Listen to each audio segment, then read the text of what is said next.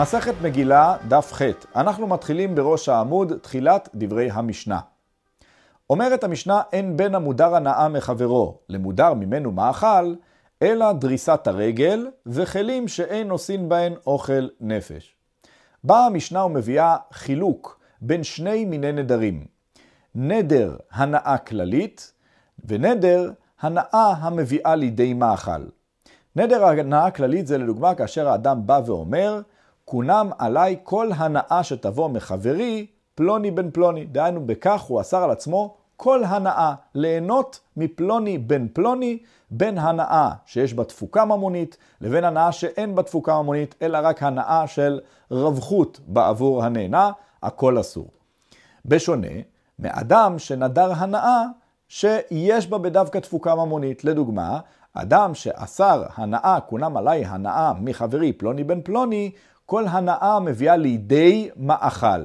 אז פה הוא כבר צמצם את ההנאה האסורה לו. הנאה שיכולה להביא לידי מאכל. מה זה הנאה שמביאה לידי מאכל? הנאה שיש בה תפוקה ממונית.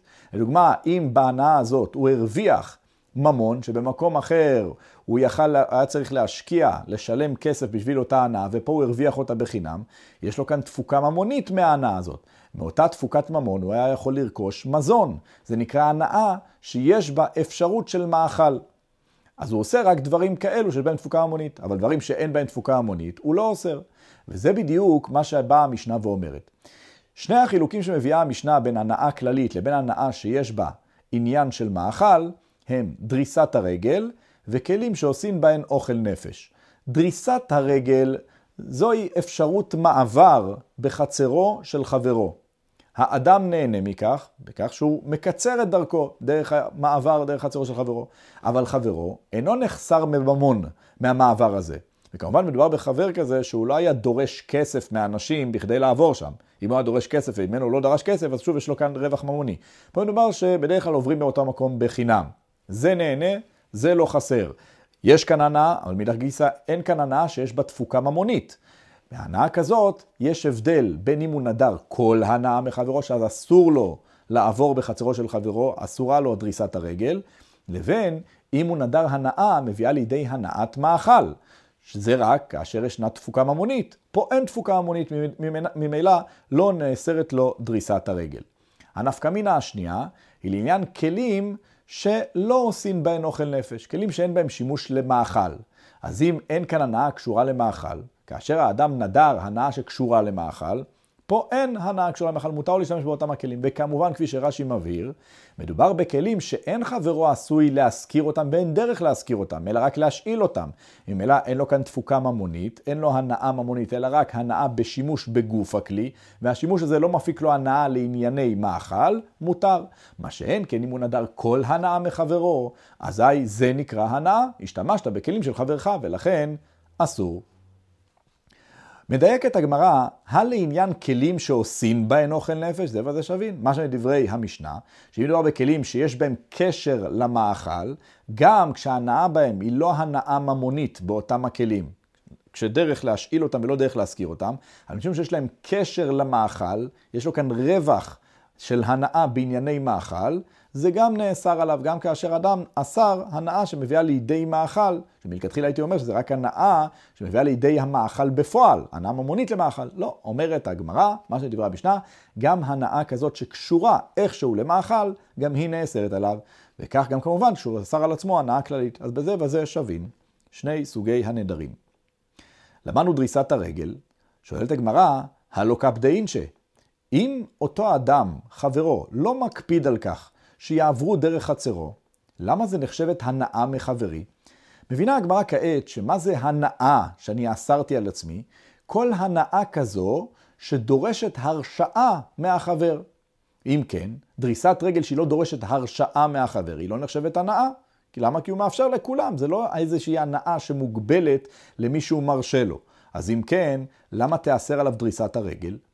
אומרת הגמרא, אמר רובה המאני, רבי אליעזר, דאמר ויתור אסור במודר הנאה. רבי אליעזר סובר שגם ויתור, דהיינו, ויתור זה אי צורך בהרשאה. כשאין צורך בהרשאה והוא מוותר לכולם לעבור באותו המקום, לדוגמה בעניין הזה בחצרו, גם בזה יש איסור למודר הנאה. גם כשהדבר מאופשר לכולם. כי לא הנקודה היא ההרשאה שהוא נותן לך באופן אישי, ואם הוא נותן הרשאה כללית אז אין לך בזה בעיה. לא. העניין הוא עצם ההנאה שלך שאתה מפיק מאותו המעבר במקום. נהנית? יש כאן בעיה. כי אסרת איסור הנאה מחברך. אומרת המשנה, אין בין נדרים לנדבות, אלא שהנדרים חייב באחריותן, ונדבות אינו חייב באחריותן. מה זה נדר, מה זה נדבה? למעשה החילוק המהותי ביניהם הוא האם האדם לוקח על עצמו, הוא מתחייב להביא את אותו הדבר. לדוגמה, כשהוא אומר, הרי עליי עולה, הוא יתחייב גם בלי קשר לאיזושהי בהמה שנמצאת לידו, הוא יתחייב שהוא אמור להביא עולה. באופן כזה, הוא חייב באחריותה. גם אם הבהמה שלאחר מכן הוא יקדיש לקורבן עולה, היא תמות, הוא יצטרך להביא בהמה אחרת. אני לא אומר, כיוון שאותה בהמה הוקדשה והיא מתה, זהו, אז לא צריך להביא קורבן. לא, הוא אמר, הרי עליי הוא יתחייב. בשונה מנדבה, שהוא אמר לדוגמה על בהמה שהייתה לפניו, הרי זו עולה. הוא הכיל את הנדבה על אותה הבהמה, אומר, אותה אני מנדב. אם היא תמות, יקרה לה משהו, תגנב, תעבד וכדומה, הוא לא יצטרך להביא אחרת במקומה, לא חייב באחריותה. זה ההבדל. מדייקת הגמרא, הלעניין בל תאחר, זה וזה שווין. משמע לעניין בל תאחר שהם שווין. דהיינו, הרי למרות שנאמר בתורה איסור שלא תאחר לשלמו לעניין אה, נדר, לא לעניין נדבה, אבל למדו חז"ל, מסכת ראש השנה, את ההיקש בין נדר לנדבה, שלא תאחר הולך גם על נדבה. וזה בדיוק מה שמשמע מדברי המשנה שלנו, שעניין בל תאחר, אם האדם איחר מהמועד לשלם, דהיינו להביא או להקריב לדוגמה את מה שהוא נדר או נידב, הרי שהוא עובר משום בל תאחר. אומרת הגמרא תנן התם, יש לנו משנה במסכת קינים. שם המשנה מדברת לגבי קורבנות. אומרת המשנה, איזהו נדר, האומר, הרי עליי עולה. כמובן שאנחנו לא מתמקדים דווקא בעולה, זה יכול להיות גם כן שלמים, קורבנות אחרים. אומרים עולה, מחמת ששם, בקינים מדברים שם לעניין הזה. בכל אופן אומרת המשנה, מה זה נדר? שאומר, הרי עליי עולה. איזוהי נדבה? האומר, הרי זו עולה, מכיל על האובייקט. ומה בין נדרים לנדבות? נדרים מתו, נגנבו או עבדו, חייב באחריותן, צריך להעמיד אחר במקומם. נדבות לעומת זאת, מתו, נגנבו או עבדו, אינו חייב באחריותן. מבארת הגמרא מנע נמילי. מאיפה באמת אתה למד שאכן ישנו חילוק כזה, שכשהוא אומר הרי עליי בנדר, הוא מתחייב באחריותו. נתנו רבנן, כך שנו חכמים, ברייתא, נאמר בפסוק, ונרצה לו לכפר עליו. מזה למדו חז"ל, מה זה ונרצה לו? רבי שמעון אומר, עת שעליו חייב באחריותו, ועת שאינו עליו אינו חייב באחריותו. ונרצה לו לכפר, אנחנו למדים שבשעת הכפרה, הכפרה כידוע, מה זה שעת הכפרה בזבח? זריקת הדם, הוא המרצה של הזבח, זה הדבר העיקרי, זריקת הדם אל המזבח זה הדבר העיקרי. אז שעת הכפרה הזאת, היא מרצה לו את הזבח שהוא נדר. זאת אומרת שהוא מוכרח להביא את הזבח לידי הקרבה. אבל כל זה מסייג הפסוק ואומר, לו לכפר עליו. דווקא דבר שהוא הכיל על עצמו, הרי עליי עולה לדוגמה. דבר שהוא הכיל על עצמו, הוא מחויב בהבאת הקורבן בין כך ובין כך, ורק זמן זריקת הדם זה זמן הריצוי שלו. וזה מה שמדייקים. גמרא, מהי משמע? איך בדיוק אנחנו רואים את זה שם? בעניין הרי עליי, אמר רבי יצחק בר אבדימי, כיוון דאמר עליי, כמאן דתיינא כתפי דמי. כשאדם אומר הרי עליי, כביכול הוא אומר עליי. תסתכל על זה בגדר משל, שהוא מעמיס על כתפיו דבר מסוים. העמיס עליו. כשהוא מעמיס עליו עד שהוא לא יוריד מעליו את המסע, הוא נשאר על כתפיו. איך הוא מוריד מעליו את המסע? על ידי ההקרבה. אומרת המשנה, אין בן זב הרואה שתי ראיות לרואה שלוש, אלא קורבן. פה אנחנו נכנסים לעניינו של הזב.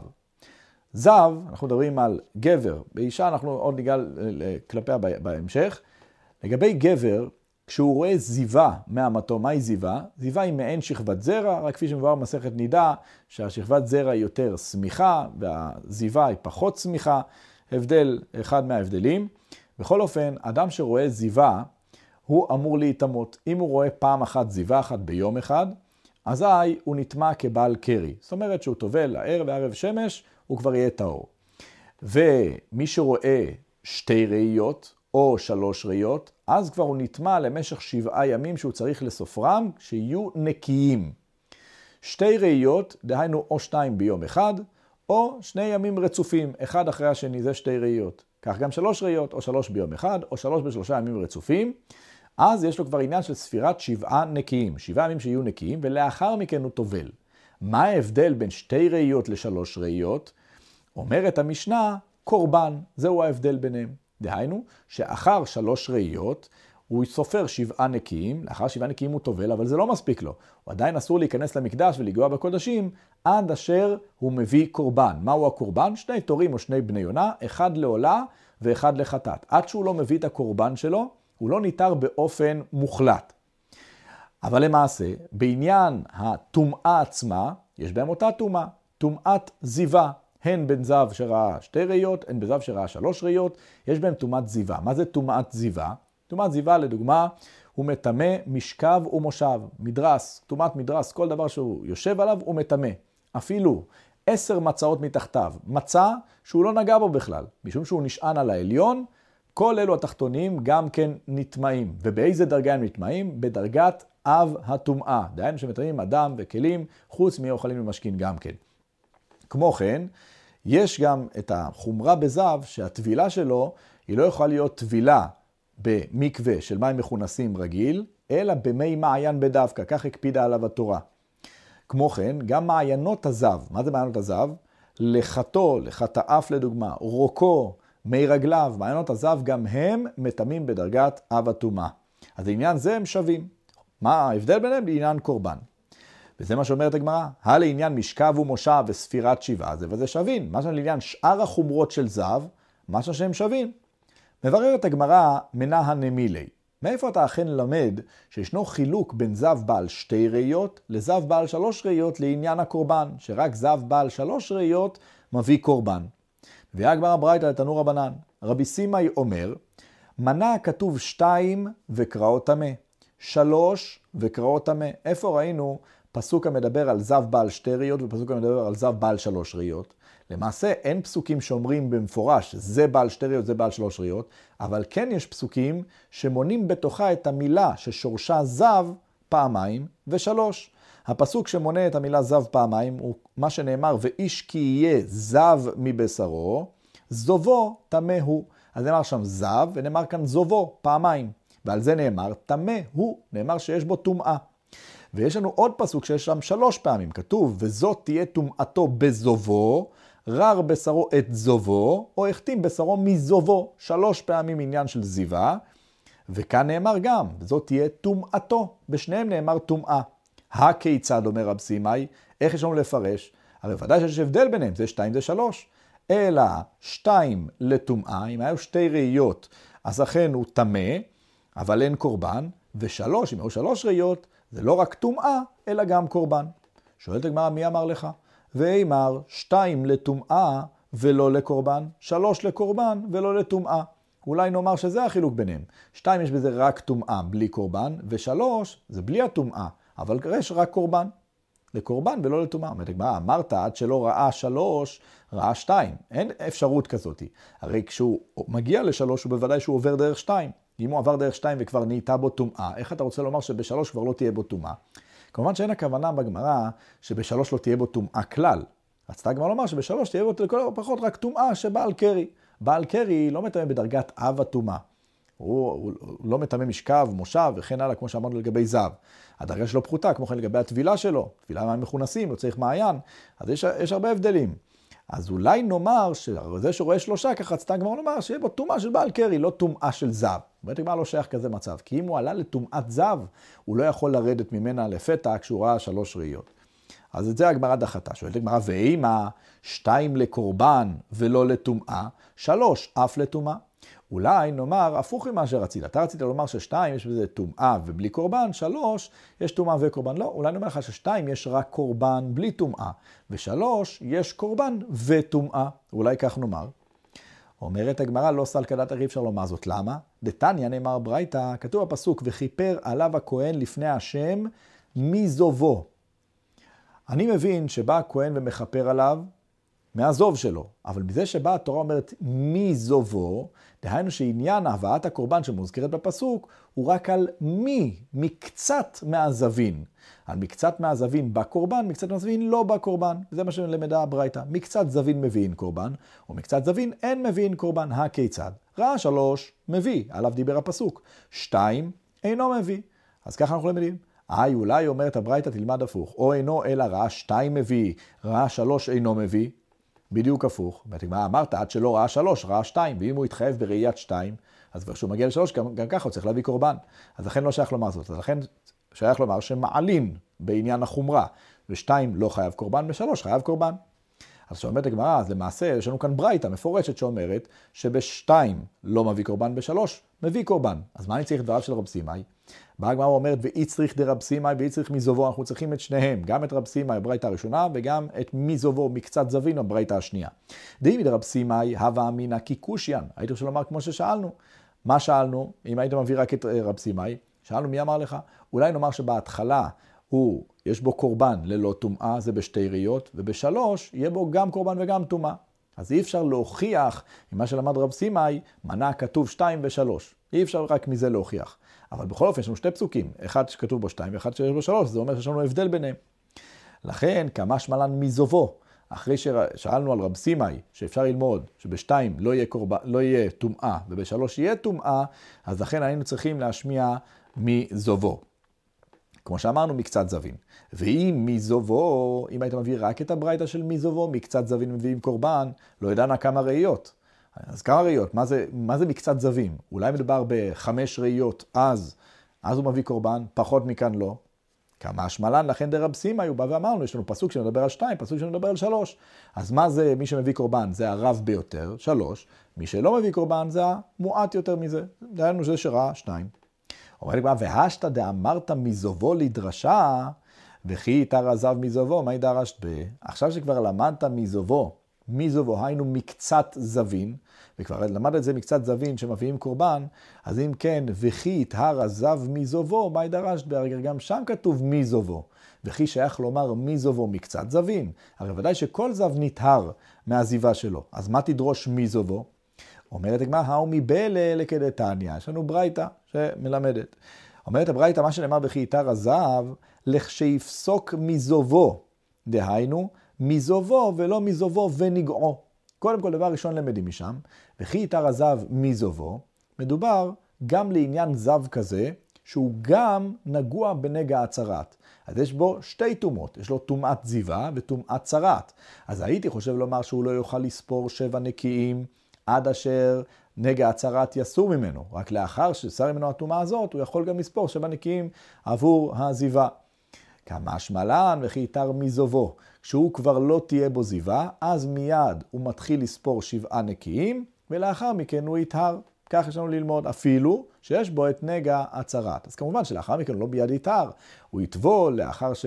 אה, שיפסק ממנו הנגע הצרת, הוא יוכל להיטהר גם מזה, אבל איפה הוא יטבול? הוא יטבול כמו שהזבים אה, טובלים, במי מעיין, לא במים מכונסים, ולאחר מכן כמובן אה, הוא יוכל להיטהר, כמובן שמבחינת צרת, יש בו עוד מקצת טומאה שעליו עד שבעה ימים שנית, לאחר מכן שוב פעם בודקים אותו, שוב פעם הוא טובל, אבל זה לעניין נגע צרת. אז שוב, זו טומאה קלושה שנשארת עליו, אבל בכל אופן מבחינת הזיווה, שבעה ימים שהוא מונה, גם כאשר הוא כבר, הוא עדיין נגוע בצרת, הם מועילים לו, כך למדים. זה הלימוד הראשון שלומד את הברייתא.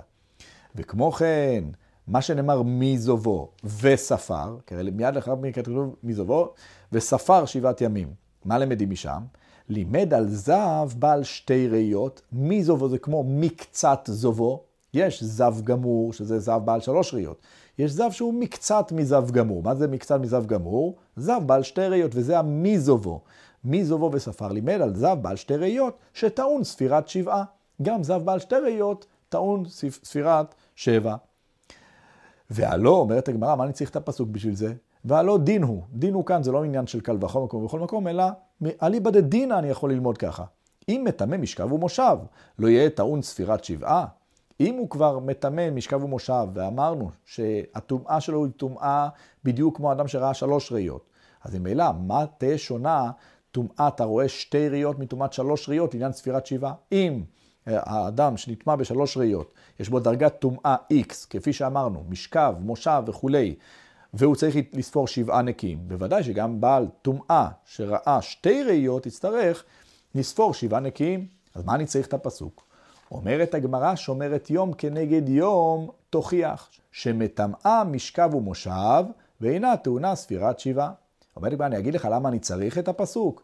כי מעצם חומרת העניין של הרואה שתי ראיות, שהוא מטמא משכב ומושב בדרגת אב הטומאה, לא נפיק מסברה שהוא ייטמע למשך שבעת ימים, שיצטרך לספור שבעת ימים נקיים. לא. למה? כי יש לנו את זבה, זוב באישה. זוב באישה הוא רק כאשר מדובר ב-11 ימי זיוותה בין נידה לנידה. ואנחנו נבהר. למעשה, אליבא דאורייתא, מחזוריותה של האישה הוא 18 ימים. 18 ימים שמתחלקים ל-7 ו-11. 7 ימי נידות ו-11 ימי זיווה. ושוב וחוזר חלילה, זה מחזירותה של האישה. למעשה, מדאורייתא, שוב אנו מזכירים, מדרבנן, כבר כפי שמבואר במסכת נידה, קיבלו על עצמם בנות ישראל, שאפילו רואות טיפת דם כחרדל, ולא משנה מתי, הם אה, אוסרות את עצמם לבעליהן ומונות שבעה ימים נקיים. כך קיבלו וכך הוא אליבא דרבנן, וכך יש לעשות. כמובן שאין מה לחלק בין ימי נידות לימי זיוותה. אלא שמדאורייתא הם מחולקים. בימיה הראשונים, מאז שהיא מתחילה לראות דם, יש לנו שבע ימים, שאם היא תראה בהם דם, היא נקראת נידה, אסורה לבעלה, מרוחקת מבעלה לכל סוגי ההרחקות, למשך שבעה ימים. היא מונה שבעה ימים, היא לא צריכה למנות אותם נקיים, גם גם אם היא תראה דם באותם ימים, זה לא משנה. ביום השביעי, בסך הכל, לקראת הטבילה, לקראת הערב, היא תבדוק, נקייה, ואז היא טובלת ומותרת לבעלה. זה בימי הנידות שלה. לאחר מכן, אם היא תראה דם, היא רואה דם בימי זיוותה, 11 ימי זיווה, שהם הימים שנקראים בין נידות לנידות. 11 ימים שבהם כל דם שהיא תראה זה נקרא דם זיווה. עכשיו, יש הבדל בין אם היא רואה את דם זיווה יום אחד או יומיים, לבין אם היא רואה אותו שלושה ימים רצופים. אם היא תראה רק יום או יומיים, הרי שהיא שומרת יום כנגד יום. דהיינו, יום אחד אחר ימי ראייתה, שומרת אותו בטהרה, בנקיות, ואז היא, רואה, היא בודקת ורואה שהיא נקייה באותו היום, לאחר מכן טובלת מותרת לבעלה. זה נקרא שומרת יום כנגד יום. אם היא זבה גדולה, דהיינו ראתה שלושה ימים רצופים, אזי דינה כמו שאמרנו לעניין הזב. צריכה למנות שבעה ימים נקיים, לאחר מכן טובלת, מביאה קורבן, בדיוק כמו הזב. עכשיו פה אנחנו מדברים לגבי שומרת יום כנגד יום. שומרת יום כנגד יום, אם היא ראתה יום אחד או יומיים רצופים, שומרת יום אחד בנקיות. ובכל אופן, מה אנחנו רואים?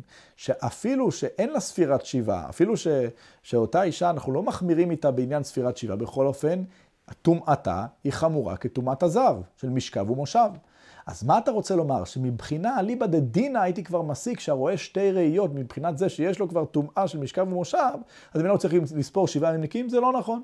הנה שומרת יום כנגד יום, שיש בה טומאת משכב ומושב, טומאת מדרס, ובכל אופן לא מונים לה שבעת ימים נקיים. אז לא הייתי יודע את זה אלמלא הפסוק. כך אומרת הגמרא. ואף אתה אל תטמע על זה שאף על פי שמטמא משכב ומושב, אותו אחד בעל שתי ראיות, לא יהיה טעון ספירת שבעה. לכן תלמוד לומר, אני צריך את הפסוק שאומר מי זובו וספר, מקצת זובו וספר. לימד על זב בעל שתי ראיות שטעון ספירת שבעה. אמר לרב פאפא לאביי, מה ישנה היי מזובו דמרה בזב בעל שתי ראיות, ומה ישנה היי מזובו דמית בזב בעל שתי ראיות? בא הרב פאפא ושואל את אביי, הרי אנחנו ראינו שני מזובו. ראינו מזובו לעניין קורבן, וראינו מזובו לעניין ספירת שבעה. מזובו לעניין קורבן, בא למעט, ואמרנו רק מקצת זווין מביאים קורבן, אבל בעל שתי ראיות הוא ממועט, הוא לא מביא קורבן, ומזובו לעניין ספירת שבעה, אמרנו מזובו, גם מקצת זובו, דהיינו, האדם שראה שתי ראיות, זה גם כן, אה, הוא גם כן נכלל בכלל החיוב של ספירת שבעה. מה ההבדל? למה פה אתה מרבה, פה אתה ממעט? ואם נגדיר את זה בהגדרה יותר מובנת, בעניין הקורבן אנחנו אומרים מי זובו, אנחנו מתייחסים לעניין הזווין, מקצת זווין. לעניין הריבוי שאמרנו בעניין ספירת שבעה, אנחנו אומרים מי זובו, אנו מתייחסים לעניין הזיווה, מקצת זיווה. דהיינו, שתי ראיות. למה פה אתה מתייחס למקצת זווין, פה אתה מדבר לעניין מקצת זיווה. כך שואל רפאפה את אביי. אומרת הגמרא, אמר לענה לו אביי, אי סלקא דעתך היי למיעוטהו דעתה, אם אתה רוצה לומר שעניין הספירת שבעה, אותו הפסוק בא למעט את בעל שתי ראיות מספירת שבעה, אם באמת זה מה שאתה רוצה לומר, שהוא ימעט כמו שהוא מיעט בקורבן. אם כן, לשתוק רע מיני, שישתוק הפסוק ממנו לגמרי. כי הלוא אם אנחנו לא למדים אותו, אלמלא הפסוק שצריך שבעה נקיים, ואתה אומר שמסברה אני לא הייתי יודע, אז שישתוק הפסוק לגמרי. כי הרי אני צריך פסוק לומר שבעה נקיים. ואתה רוצה לומר ש... שאני בא בפסוק למעט אותו, אז אל תגיד בכלל שום דבר עניין שבעה נקיים, ואז אני לא אלמד אותו ולא אכניס אותו בדין שבעה נקיים. כך אם אתה רוצה למעט. וכי תהיה, מה תרצה לומר לי? לא, עטיה מדינה. אני צריך, אני, לולא הפסוק שימעט אותו, אני הייתי לומד את זה מדין. מה הדין? שיהיו מטמא משכב ומושב כל כך חמור, בוודאי שיש בו ספירת שבעה. אני אגיד לך לא, שומרת יום כנגד יום תוכיח. שמה? שהגם שהיא, יש בה טומאת משכב ומושב, אין בה מניין של שבעה. אז לכן, למה אתה צריך בכלל להזכיר את הפסוק? אל תזכיר את הפסוק בכלל, ואז ממילא אני אבין שבו אין שבעה נקיים. וכי תימה, מה תרצה לומר, חיים מבלה מזובו ולא מנגעו? עדיין צריך את זה לדרשה הראשונה. אני צריך את הפסוק כדי לומר לי מי זובו ולא מי נגעו, דהיינו ולא, מה... אם מדובר באדם כזה שיש פה גם נגע צרת, כפי שאמרנו, מספיק שהוא יטהר מזובו, והוא נקי מזה, זה כבר מספיק שיתחיל לספור שבעה נקיים, גם שהוא לא ניטהר עדיין מנגע הצרת שבו. ולכן אני צריך את הפסוק, אבל בכל אופן, אני אומר שמזובו, אם אתה אומר מזובו וספר, הוא לא בא לרבות על ספירת שבעה, כך תרצה לומר לי. אם כן, לכתוב קרא, וכי יטהר הזב ולשתוק. תגיד, וכי יתר עזב. גם כשכתוב וכי יתר עזב, אני מבין שאתה מדבר על טהרה מעזוב, ולא טהרה מנגע הצרת. אז למה אני צריך מזובו? מזובו למה לי? משום שהמזובו הוא מיותר כאן. לכן בוודאי יש לי לומר שהוא בא לרבות. לימד על זב בעל שתי ראיות שטעון ספירת שבעה. כך עונה אביי לרב פאפא. אומרת המשנה, אין בין מצורע מוסגר למצורע מוחלט, אלא פריאה ופרימה. אנחנו מדברים כאן על מצורע מוסגר ומצורע מוחלט. מה ההבדל ביניהם? למעשה, אם אדם בא לכהן ואומר לו, ראיתי נגע על בשרי, הכהן צריך לבדוק את הנגע. אם זה נגע שיש בו צורה של צרעת, דבר המטמא את הגוף, הרי שהוא מחליט את הנגע, דהיינו, מברר שהנגע הזה הוא באופן ברור, הוא נגע צרעת, ואותו אדם הוא נטמע כטמא צרעת בכל חומרותיו, מוציאים אותו מחוץ לגימל מחנות לכל דבר ועניין, עד שירפא נגע הצרעת שבו. אם לא ברור האם זה נגע צרת או שלא, מסגיר אותו הכהן שבעת ימים. לאחר שבעת ימים בודק אותו שוב פעם. אם הוא עדיין לא רואה שינוי, עוד שבעת ימים. תלוי, יש כמה נגעים שהוא לא צריך עוד שבעת ימים בשביל זה, אבל לא רואה שינוי עוד שבעת ימים. פעם השנייה, לאחר מכן שוב פעם אה, בדק, ראה שאין שינוי, אז הוא משחרר אותו לחופשי. אלא אם כן היה שינוי שהוא נקרא סימן טומאה. לדוגמה, בנגע שהוא בהרת, נגע שהוא לבן, אם צומח בו שיער לבן בנגע, או שיש בו איזה מחיה, דהיינו מקום חי, שאין, שאין בו נגע, והוא, והוא בתוך הנגע, מקום חי שפתאום נמצא בתוך הנגע, אזי זה אומר שמדובר בנגע צרת. אז הוא צריך לבדוק את הסימנים הללו. כך לדוגמה. בכל אופן, זה נקרא מצורע מוסגר. אדם שהוא סוגר אותו לשבעת ימים, הוא נקרא מוסגר. בכל אופן נוהגים בו דיני הטומאה באותו מצורע מוסגר. כל דיני הטומאה של מצורע מוחלט נוהגים בו. אז מה ההבדל ביניהם? ההבדל בין מוסגר למוחלט זה לעניין פריאה, דהיינו הוא גדל פרע שיער ראשו, שהוא מגדל שערו, ולעניין פרימה. נאמר בתורה, בגדיו יהיו פרומים וראשו יהיה פרוע ועל שפם יעטה וטמא טמא יקרא. כך נאמר לגבי המצורע המוחלט. אבל זה לא נאמר לגבי המצורע המוסגר, שאין בו פריאה ופרימה. אין בין טהור מתוך הסגר לטהור מתוך החלט, דהיינו אדם שנטהר בסופו של דבר, אין הבדל ביניהם, בין אם הוא נטהר מההסגר, מאותם שבעת הימים שסגר אותו הכהן והתברר שזה לא נגע, לבין אם הוא טיהר אותו אחר שהוא הוחלט כמצורע. אלא תגלחת וציפורים. תגלחת, לגלח את הפרע שהוא גידל. זה נאמר לגבי מצורע מוחלט.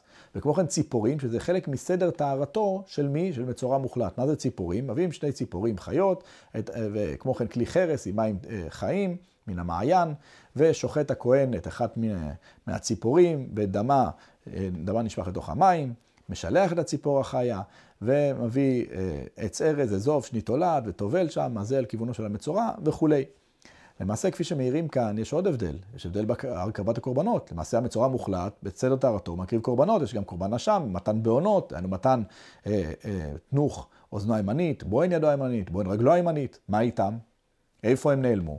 אז זה כבר הריטב"א אומר שפה אנחנו לא מדברים על עניין אחר טהרתו, אנחנו מדברים עכשיו על הזמן, הזמן עצמו של טהרתו, לא אחר שהוא נטהר, כי שם מדובר אחר הטבילה שלו, אז שהוא מביא את הקורבנות להשלמת טהרתו. אנחנו מדברים לפני כן, בזמן טהרתו, איך הוא נטהר, וזה תגלחת וציפורים, שיש במצורע מוחלט ואין במצורע מוסגר. אומרת הגמרא, הלעניין שילוח וטומאה, זה וזה שווין. מה שלעניין שילוח מן המחנה, מגימל מחנות, כפי שאמרנו. יש הבדל בין טמאים בדרגות טומאה שונות, מאיפה משלחים אותם.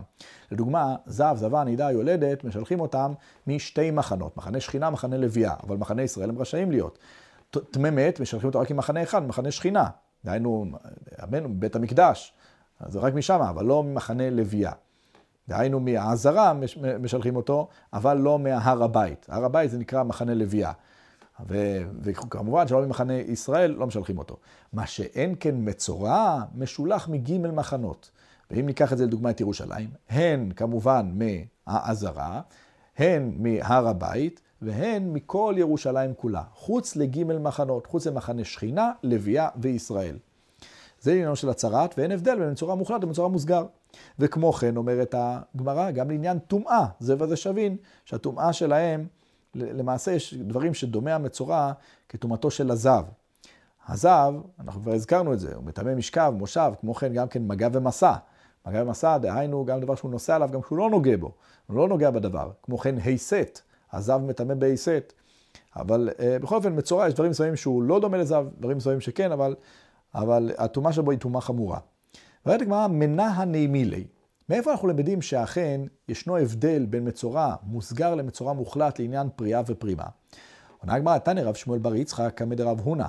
כתוב בפסוק, ותיארו הכהן, מספחת היא, וכיבס בגדיו וטהר. אז מה זה ותיארו הכהן מספחת היא? מספחת זה עניין של דבר נספח, זה לא, זה לא נגע צרת. כך הוא תיאר אותו הכהן, אחרי שהוא בדק את הנגע, ראה שזה טהור, שחרר אותו. אז למעשה הוא עובר צלר הטהרה, טבילה וטהר. חיבס בגדיו וטהר. זאת אומרת הגמרא, טהור מפריאה ופרימה דמעיקרא. מה זה וטהר? וטהר, היית צריך לומר יטהר, כי אתה מדבר על להבה, לעתיד. וטהר זה מלשון העבר. משם אנחנו למדים שהוא היה טהר מעיקרא, מפריאה ופרימה, כי פה מדובר לגבי בדיקת הכהן אחר ההסגר.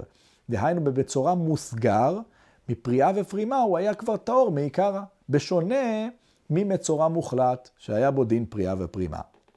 אמר לרוב אלא מעתה גבי זב, דכתיב, וכיבס בגדיו וטהר לסדר טהרתו של הזב, כך נאמר, הטה מי וטהר מעיקר העיקר. איזה וטהר מעיקר יש לגבי הזב? הוא היה טמא לגמרי. מה זה וטהר? אם אתה באמת דורש שוטהר זה מעיקרא. אלא אומר רוב, ומה אנחנו לומדים לגבי הזב? טהור השתא מלטמא כלי חרס בהסת. הזב עכשיו אם יבוא, יסיט כלי חרס. מה זה יסיט? היינו ייקח איזה מקל, יסיט אותו, יזיז אותו, לא ייגע בכלי חרס כלל ועיקר, אבל מכוחו זז הכלי חרס. כמובן שהתרומת הסת היא לגבי כלל הכלים, הריבוי הוא בכלי חרס. כלי חרס כידוע מהתורה הוא לא מטמא מגבו, דהיינו מהחיצוניות שבו, אלא מתוכו. רק דבר שנכנס לתוכו, יטמע הכלי.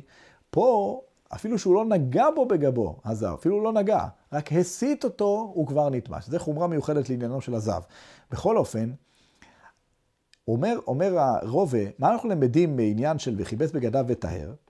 שטהור השתא מלטמא כלי חרס בהסת. הרי לגבי כלל העניינים, משכב, מושב, מדרס, כל הדברים שהזב הרי מטמא, מעיינות הזב וכדומה, אם עכשיו הוא טבל, והוא טבל ביום השביעי, במקצת היום ככולו, והוא יכול לטבול, מקצת היום לא ראה ראייה, יכול לטבול, אין בעיה. עכשיו אתה תיחשב כטהור, וכל מה שתיגע בו יהיה טהור ולא ייטמע, כל עוד עד הערב לא תראה זיווה.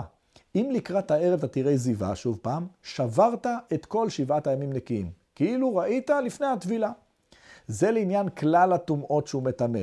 מגע, משכב, מושב וכולי. אבל לעניין טומאת הסת, פה מה שהסתת הוא כבר טהור. זאת אומרת, גם אם תראה ראייה אחר כך, זה לא חוזר למפרע. וזה וטהר, השתא, זה כאילו מעיקר. זאת אומרת, אם לאחר מכן יבוא תבוא טומאה אצלו, זאת אומרת הוא יראה ראייה, אני לא אחזיר אותו ויגיד, למפרע הראייה הזאת מטמא אותך לעניין ההסת. נכון למפרע היא מטמא אותך לגבי שאר הדברים, ויתברר למפרע שלא היית בכלל טהור, אבל לעניין טומאת ההסת, היא לא מטמאת אותך, וזה, וטהר, זה אנחנו למדים. אף על גב דהדר חזי, לא מטמא למפרע. החנמי, טהור השתא מלטמא בביאה למפרע. בא רוב ואומר כך גם כאן. אפשר לומר שמה שנאמר ותאר זה לא ותאר מעיקר על עניין פריאה ופרימה, אלא טהור עכשיו מלטמא את מה שהוא בא יחד עם כלים, עם אדם, לתוך בית, ושהה איתם באותו בית, באותו אוהל, שמלכתחילה הוא היה מטמא אותם, אבל משום שעכשיו הוברר שכלל זה לא היה נגע, כשהוא הוסגר כביכול לחינם, הוא הוסגר אבל על צד שזה נגע, בסוף התברר שזה לא נגע, ולכן הכל יהא טהור למפרע. מאיפה אנחנו למדים שאכן הוא מטמא את כל אשר בבית? זה למדו חז"ל, מה שנאמר בפסוק.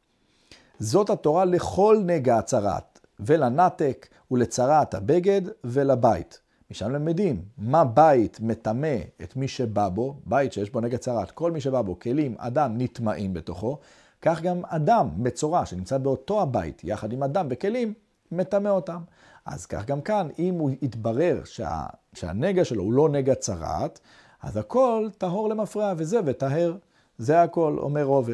אז לכן אל תלמד מ"וטהר" שהוא היה טהור מפריאה ופרימה.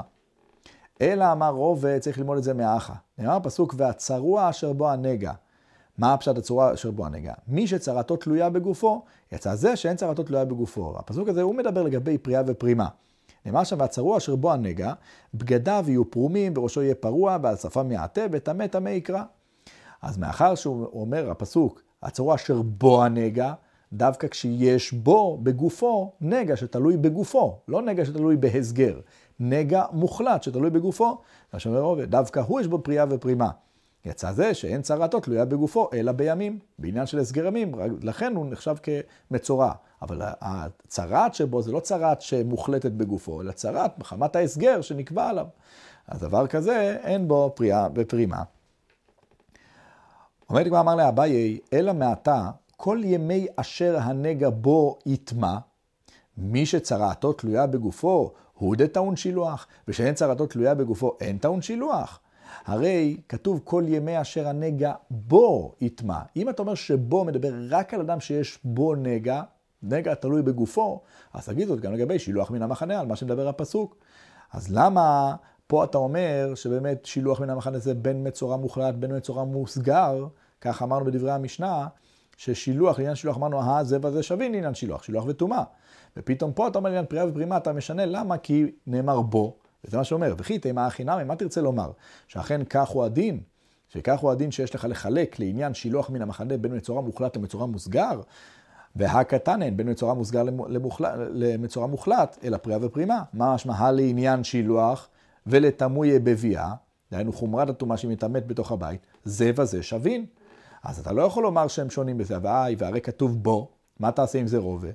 אומר לנו לו רובה, ימי, כל ימי לרבות מצורע מוסגר לשילוח. מאחר שיכלת לכתוב בפסוק, ימי אשר הנגע בו יטמע, וכתבת כל ימי, מה זה כל? כל זה בא לרבות. מה הוא בא לרבות? גם מצורע מוסגר. אז לעניין שילוח יש לי ריבוי, אבל במקום שאין ריבוי, אלא כתוב רק בו, זה באמת בא למעט. מה הוא בא למעט שמה? של, אה, פריאה ופרימה. שואלת הגמרא, אי הכי תגלחת וציפורים, מה הייתה עמלו? למה באמת בעניין תגלחת וציפורים לא תאמר שאכן הם שווים, מצורע מוסגר ומצורע מוחלט? אם לעניין טומאה, דרגת החומרה בטומאה, הם שווים, אם כן גם לעניין היציאה מהטומאה, הם צריכים להיות שווים. הרי דקתנא, כתוב במשנה, אין בין טהור מתוך הסגר לטהור מתוך החלט, אלא תגלחת וציפורים. למה? למה זה מהווה כהבדל ביניהם? אמר אביי, אמר קרא, נאמר בפסוק, לעניין מצורע, שבא הכהן בודק אותו, ובסופו של דבר מאכיל עליו את כל סדר הטהרה, כולל תגלחת וציפורים, נאמר ויצא הכהן מחוץ למחנה, והנה נרפא נגע הצרת. מי שצרעתו תלויה ברפואות, כתוב נרפא נגע הצרת. דהיינו שהיה פה נגע שתלוי ברפואה.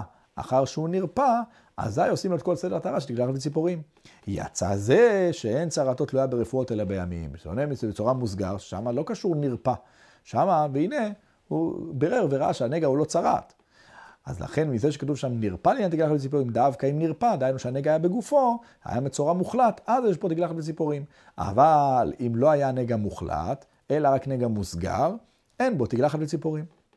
אומרת המשנה, אין בין ספרים לתפילין ומזוזות, אלא שהספרים נכתבים בכל לשון, ותפילין ומזוזות אינן נכתבות אלא אשורית. בא תנא קמא ואומר, שאין כל הבדל מהותי בין ספרים, ספרים אנחנו מדברים על כתבי הקודש, תנ"ך, תורה, נביאים, כתובים, לבין כתיבת תפילין ומזוזות, אין הבדל ביניהם. מה ההבדל העיקרי ביניהם? זה הבדל הלשון. האם ניתן לכתוב בשאר הלשונות או שלא? ספרים, אפשר לכתוב גם בשאר הלשונות, לאו דווקא אשורית. תפילין ומזוזות, רק אשורית. אשורית זה לשון הקודש העברית, הדפוס שאנחנו מכירים היום. זה מה שעזרא סופר גילה ואפשר לכלל עם ישראל לכתוב בו, מה שלפני כן לא כתבו בו, אלא בשפת השבטים, ורק הלוחות ניתנו באותה שפה, שפת אשורית, אבל כיום זה הכתב הרווח. אז אפילו מזוזות רק בשפת אשורית. גם שם גמליאל אומר, אף בספרים לא התירו שיכתבו, אלא יוונית. ספרים ניתן לכתוב או אשורית או יוונית, לא לשונות אחרים. למה דווקא יוונית? הגמרא תבאר בעמוד הבא את הסיבה לכך. באה הגמרא ומדייקת, הלתופרן בגידין ולטמא את הידיים, זה בזה שווין. מה שכל ההבדל בין ספרים לתפילין ומזוזות זה רק לעניין הלשון.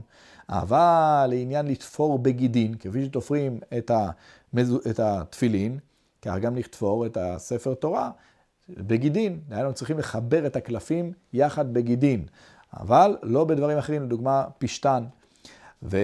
וכמו כן לעניין לטמא את הידיים, מה שכבר הזכרנו לעיל, שחז"ל גזרו, שכתבי הקודש מטמאים את הידיים, שעושים אותם שניות לטומאה, זה וזה שווין, בין ספרים, בין תפילין, בין זאת, מטמאים את הידיים. את ההמשך נראה אם ירצה השם מחר. עד כאן מסכת מגילה, דף ח'.